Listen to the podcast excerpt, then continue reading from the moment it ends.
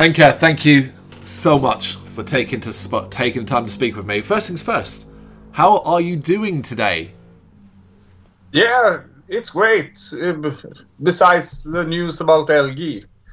Oh, of course, that's just come through. Yeah, Incredible. Yeah, you're right. I've just sat on my phone and been flicking through the articles, and I saw, of course, the Entombed AD uh, vocalist. Um, yeah, what a loss! What an incredible loss. Uh, condolences, uh, and same for you, I'm sure. yeah, really. Yeah, yeah. Well, about then the last 12 months, now that we live in the COVID times, how have you been holding up? Have you been keeping busy? Have You've been keeping sane? yeah, here in Sweden, it's uh, the only thing I miss is concerts and gigs. Otherwise, it's quite as usual. Mm, yeah, All we. I go to work every day, and yeah, So basically, life just carried on just without the music. yeah, per- exactly. Yeah, being in the UK, we um, obviously heard about Sweden's setup in regards to it, and it felt so alien to what we were doing over here. Very, very different. Yeah, I've heard you have a serious lockdown. We have been in and out of them over the last 12 months, but similar situation in the sense that if you worked, you were going in, but no music, no live shows. No, Is, nothing here. either. are, are there plans that you know of for that to start coming back this year in Sweden? They talk about uh, release everything in the summer, but uh, it's yeah, you know, it's it's different from day to day. Same here. Yep, absolutely. We have so long in the vaccine yet, so That's it. That's it- it. just wait and see. No, you're absolutely right. So let's go back to the very start then, 2014. What was the spark that saw life given to Macabre Decay? Well, it was a band called Afterlife that sort of quit everything, and the singer guitarist left the band. Mm. and there was uh, yeah a bass player, a guitarist, and a drummer left. And the bass player started to play guitar, and yeah, they just started to make some songs. And then they called me and asked if I was interested. So I, yeah, I tried out, and after that we have played uh, together with some changes. Mm. What interested you in joining? Was it be your particular taste and your abilities as a vocalist? Yeah, I, I didn't play with any band for yeah at, at all at that time. Uh, I had a break uh, from singing from maybe uh, 2005 to 2014. Oh, wow. So and yeah, when they uh, I had children and stuff and not so much time. So when they called, I I thought, yeah, now I have time and we'll we'll try, and it worked out fine. So after that, we have just played and have had fun.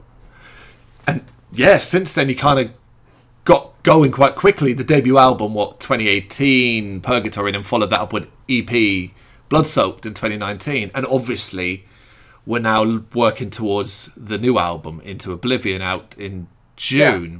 This is prolific stuff. What's driving you guys to push so hard and fast at the moment? I don't know if it's so fast. I mean, it's death metal. We just make some songs and record it. It's not that difficult. the, yeah, I mean, I know what you're saying, but you, like I said, you went uh, basically almost a release every year, so to speak. The longest gap being between the EP and now this album, and it's been very quick in that sense. Is is it a matter of imaginations, your imaginations as a unit, just running wild, and you find your creativity comes easy? Yeah, I mean, several of us can make songs, so Mm. it's not just one who makes them, and, and we do the most parts together, and everybody chips in with well what's needed, and every time you pick up the guitar, you, and uh, yeah, sits and play, and it comes a cool riff, and you record it, and it's yeah, it's just death metal. It's just if it sounds cool, it's it's probably gonna be cool. Not wrong. What about your vocals, though, then, when it comes to, say, lyrics and things like that? Where do you look to for inspiration? In the lyrics, you know, me Yeah. most gore and death and yeah, just that typical death metal as it was from the beginning. Hmm.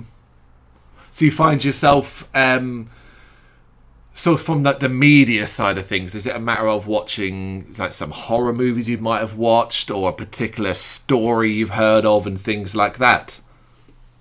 Yeah, all of that.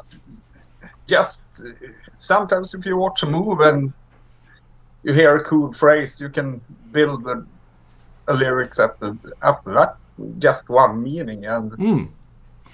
yeah, it, it's not that important. The, the the most important is that it sounds cool. Then what it's really about, it's yeah, yeah. I don't care so much. Yeah, as long as it sounds cool, it's okay for me. If you're confident, um, Macabre Decay sounds cool, then. Yeah, What about the early days of death metal then? The people that have come before you, the ones that are either still around or the ones that have long since passed. How or what bands would you look at that have influenced you, your style? Well, for me personally, it's hmm. yeah, early entombed, grave, dismember, Bolt Thrower, carcass, morbid angel, deicide, The world. and that.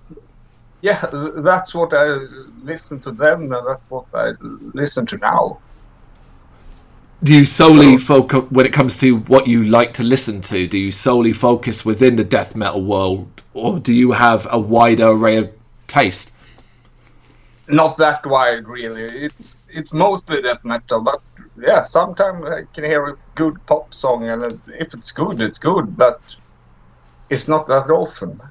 Nope, that's completely understandable. And of course, we've had some tastes of the new album already, and it's beastly stuff. So, the writing process surrounding it was there a particular goal you wanted to achieve with this new album beyond it just being cool and heavy?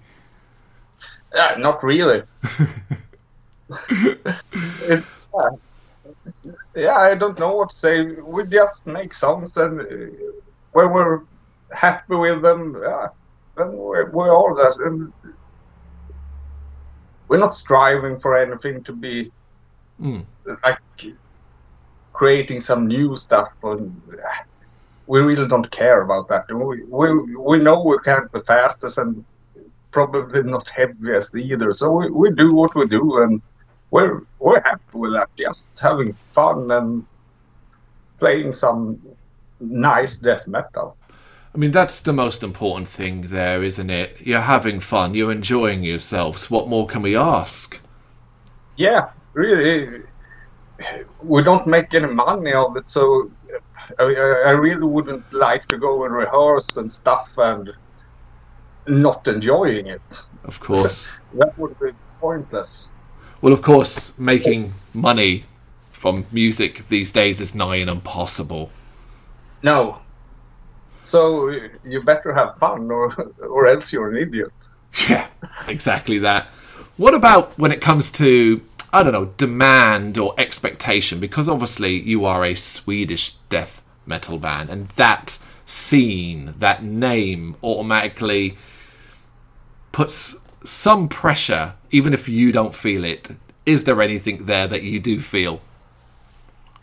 Not really. We, we, nothing that we care about. Mm. I, I know the Swedish death metal has has good reputation and it should have. So, but uh, no pressure. I mean, we do what we do, and if somebody likes it, it's great. But you know, if if they don't like it, what can we do about it? Yep, it's a very simple philosophy. Some people Yeah. will love it, some people will hate it. Yeah, you can't please them all. No, no, and you shouldn't even be trying. You'll go mad. Yeah. What is it then, in your opinion, that has made death metal, in particular, we're talking about the whole genre, so timeless? Like, you can listen to bands that are 30 years old and still sound as strong now as, say, your new album will, which is a modern taking it. So, what do you think is it about death metal? Well, it, it hasn't developed that much. since- I mean, uh, I I do songs now exactly like I did 30 years ago. I have some better equipment to record it at home for hmm. reproductions and so, man, but otherwise it's it's not nothing different really. It's the same. You just make a cool riff and and then that just make a song out of it. It must be kind of cool though when you kind of see the sort of here's a 50 year old man or 60 year old man with his son who's in his 20s and they're both different den- gener- generations and both into the same style. Yeah, my my ex son uh, played with Macabre Decay for a while. We didn't have a bass player, and he's really good playing guitar. So he joined us as a session musician and on bass in the beginning when when I joined them. Oh wow. Kind of like Yeah, so um, different style of music, but kind of like uh, Cavalera, Max Cavalera and his sons, and playing with his brother and stuff like that. yeah, yeah, it, it was fun. Oh, good. I, I did some guest vocals on their first EP. He plays in a band called Caden. Yeah. So they invited the old man to come and join them for a for a small bit on that. Oh my goodness me! I did not know that. That how was that? Was that exciting, interesting, fun? Yeah, yeah it's nothing special. Just he called and asked if I could do yeah, some vocals on their recording. So I just dropped by after work and screamed a little bit, and that was it. Oh, no, I love that. You just stopped by after work and screamed for a little bit. It's very, very true to death metal. Yeah, so, what about the pressures that come with being in a modern band? And I'm talking about the expectation of social media and stuff like that. Being online all the time, sharing your stuff, getting the attention, the PR. Do you Yeah. like it? You really don't have a choice. I- If you want to go come out and play, you must make people see you, or otherwise you don't exist. There's a ton of talented bands, and they all want to go, come out and do gigs. And you, uh, you just have to, yeah. When, when you get the, the chance to play live, you better do it good, or, or else you you won't be asked to come back for another gig later. True, true. And talking of which, then, I mean, what, what? Obviously, shows are not happening now, but are you planning and hoping to kind of have a busy second half of the year and maybe 2022? Is it kind of just waiting to get out? Yeah, yeah, we have some cancelled gigs and so so. Yeah, as soon as it's possible, I hope we can go out. Is there anywhere you'd love to play live across the world? Somewhere that you'd love to go out and experience that you've not done in your life? Yeah, sure, uh, but everywhere. Everywhere. really doesn't matter. If it's cool audience, it's it's fun. uh, Or I mean, it's it's always fun to play live. Hmm.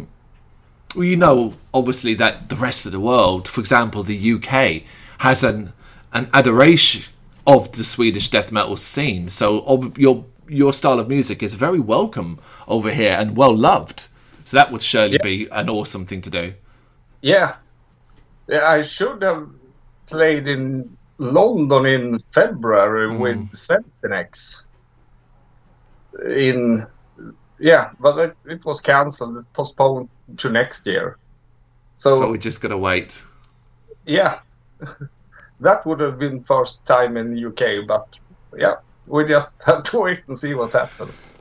You'll get there eventually. We'll get there eventually. London as well. So that's my local. Yeah,